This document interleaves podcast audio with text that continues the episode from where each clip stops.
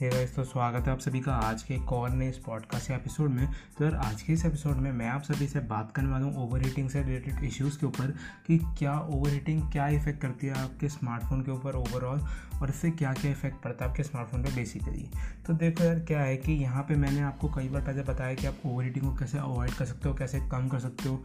तो यहाँ पर आज मैं आपको बताऊँगा पहले कि ओवर हीटिंग के जो इफ़ेक्ट है वो होते क्या है? बहुत लोगों को तो पता ही नहीं है इफ़ेक्ट क्या होते हैं। तो इधर ओवर हीटिंग के सबसे बड़े सबसे दो जो मेजर इफेक्ट्स हैं जिनके अंदर आपको और छोटे छोटे इफेक्ट्स देखने को मिलते हैं तो जो सबसे बड़े बड़े इफ़ेक्ट जो आपको समझ में भी आ जाएँगे स्मार्टफ़ोन के ये पर्टिकुलरली वो है कि पहला तो ये कि जब आपका फ़ोन हीट होता है ना ज़्यादा तो यहाँ पे जो एंड्रॉयड सिस्टम है आपका बिल्टिन या फिर आईओएस का भी सिस्टम है तो आई में हीटिंग का प्रॉब्लम इतना आता तो नहीं है लेकिन फिर भी अगर एप्पल या, या कोई सा भी फ़ोन है तो यहाँ पर जो आपका सिस्टम है ना वो आपका समझता है कि आपके फ़ोन का एक एम्बियन टेम्परेचर क्या है? मतलब आपके फ़ोन का जो नॉर्मल टेम्परेचर है, वो आपके फ़ोन के एंड्रॉयड सिस्टम में बिल्ट इन ऐड है। अगर उस टेम्परेचर से ऊपर आपका फ़ोन जाता है उसके पास थोड़ा बहुत नीचे भी रहता है, उसके पास भी रहता है आसपास तो यहाँ पे आपका जो स्मार्टफ़ोन है, जो उसका एंड्रॉयड सिस्टम है, वो स्मार्टफ़ोन का जो एंड्रॉयड सिस्टम है, वो अपने आप ही जो आपका जो प्रोसेसर है, उसका जो क्लॉक स्पीड है, उसे कम पे कर देता थोड़े टाइम के लॉक तो कहने का तो ये कि अगर आपका स्मार्टफ़ोन का processor for example two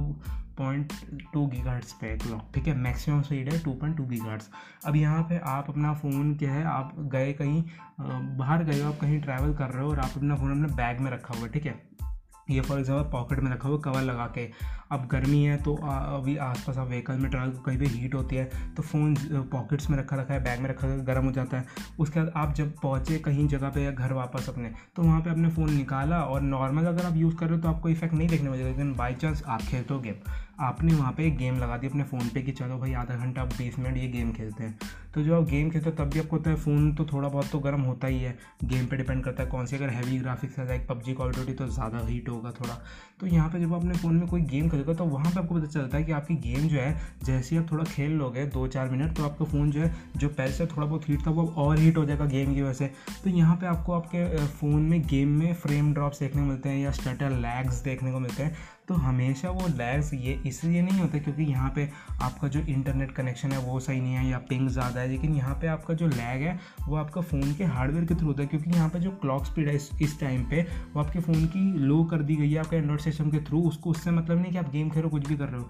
वो क्लॉक स्पीड तब भी स्लो कर देगा क्योंकि यहाँ पर आपका फ़ोन को हीट ऑन से बचाना उसका मेन मोटिव है। क्योंकि अगर आपका फ़ोन हीट होता है तो उसके जो सोल्जर होता है, यानी फ़ोन के अंदर जो आपके जो हार्डवेयर लगा, जो चिप्स लगे, वो सोल्डिंग के थ्रू कनेक्टेड है। वो सोल्जिंग के जो सोल्डर पे जो क्या बोलते हैं, जो भी मटेरियल यूज़ होता है आई थिंक कुछ वायर सोल्डिंग वायर यूज़ होती है, वो जो है वो वहाँ पे मेल्ट होने लग जाती है तो वो फैलता है अंदर मतलब जो सोल्डिंग मटेरियल है, वो हीट से वापस से फैलता है, क्योंकि वो हीट से ही बना होता है। तो हीट से ही जब वो शेप लेता है वापस वो फैलता है और जब आपका फ़ोन ठंडा होता है तो वो वापस से आ, क्या बोलते हैं हार्ड हो जाता है। तो यहाँ पे ये लेकिन ये जो प्रोसेस है इसके अंदर जब वो जो आपका जो सोल्जर है जो सोल्डिंग पॉइंट्स है वो जो वहाँ से लूज़ होते हैं तो जब वापस हार्ड होते हैं ना ठंडा होने पर तो वो पहले जैसे नहीं रहता धीरे धीरे वो और फ्लैट होते जाते हैं।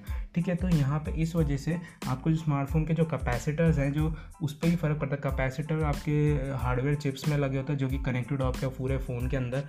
ठीक है तो यहाँ पे मतलब ये बहुत कम लोगों को ये चीज़ समझ आएगी क्योंकि ये टेक्निकल चीज़ है, बिल्कुल हार्डवेयर लेवल पर जो कि शायद लोगों को समझ में आए, लेकिन फिर भी मैंने बता दिया। तो यहाँ पर मोटी मोटी बात यह है कि आपका जो प्रोसेसर है, उसका जो क्लॉक स्पीड है वो एंड्रॉइड सिस्टम कम करता है, जिससे आपके फ़ोन की परफॉर्मेंस आपको कम देखने को मिलेगी। अगर आप गेम में खेलते हो तो आपको फ्रेम ड्रॉप्स देखने को मिलते हैं।